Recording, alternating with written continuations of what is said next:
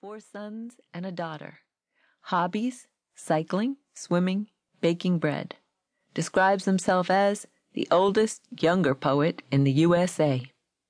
It was his sense of humor, said Wilbur Parsons. He said he wrote his poems in couplets. Sumner Bean grinned brightly.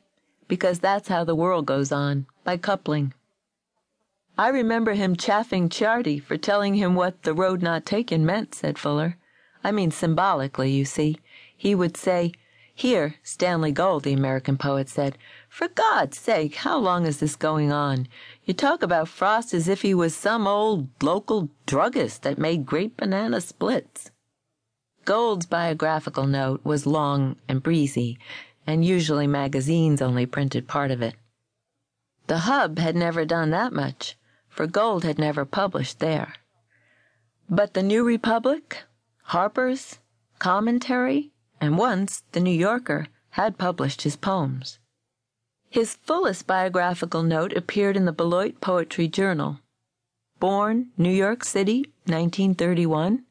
Educated PS 119, Flatbush, and Brooklyn College. Awarded M.A. Columbia, 1955. Worked as busboy, steamfitter, garage mechanic, welfare inspector, high school teacher. Nervous breakdown, 1958. Once a magazine in Iowa printed this as if it was the title of a book of poems, followed by a period of intensive, lenitive, purgative, cathartic writing. Mr. Gold is the author of The Jew's Ruse, 1960, Hitler Riddles, 1962. A Guggenheim Fellow in 1965, Mr. Gold traveled to Israel, which resulted in Ruthless in Gaza, 1967, a travel diary. Divorced, no hobbies. What do you mean by that? demanded Fuller. That's how the world goes on, by coupling. Doesn't that sound a little cute to you? There was a lot of schmaltz in Frost. You must be kidding about Tiresias. Let's face it. Frost was a Yankee Harry Golden, you know? Enjoy, enjoy. Except that Frost was writing for English department phonies, not fat Jews at Grossinger's. So he wrote, Provide, provide. But it's the same cruddy ethos. Stanley Gold started to recite Birches in a Yiddish accent. When I see Birches, but was cut off sharply by Fuller. You never met Frost, did you? snapped Fuller. Me? Stanley Gold shrugged under the severe gazes of the others. I don't know what you mean by met.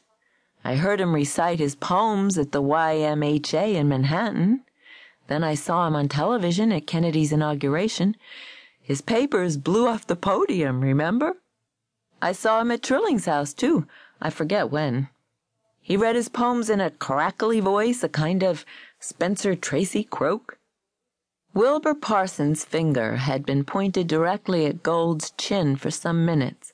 Gold frowned at the finger and cocked his head to the side comically, but no one laughed. I'll tell you something, said Parsons. You don't know the first thing about Frost, and I'll tell you how I know, and you can correct me if I'm wrong, Denton. Parsons paused, sipped his drink, then said simply, Frost never recited his poems to anyone, anywhere. I heard him, said Gold at the YMHA, then at Trilling's. I heard him recite his poems, I'm telling you, Birches, for example. Frost never recited his poems, Parson continued, as if Gold had not said anything. Frost used to say his poems. Am I right, Denton? Absolutely, Wilbur. That's what he called it. Denton Fuller jutted his jaw out and said in a rasping voice, I am now going to say a poem called Desert Places. He never recited. He always said his poems, Parsons recited. Said, read, Gold muttered. It's pretty cute, pretty stagey. Would you put your Hitler riddles next to a boy's will? Parsons challenged. What is this? Some kind of stock market? Gold snarled. Then he fell silent. Sumner Bean steered the conversation to Robert Lowell's worldview. He ordered drinks for everyone, a grapefruit juice for himself,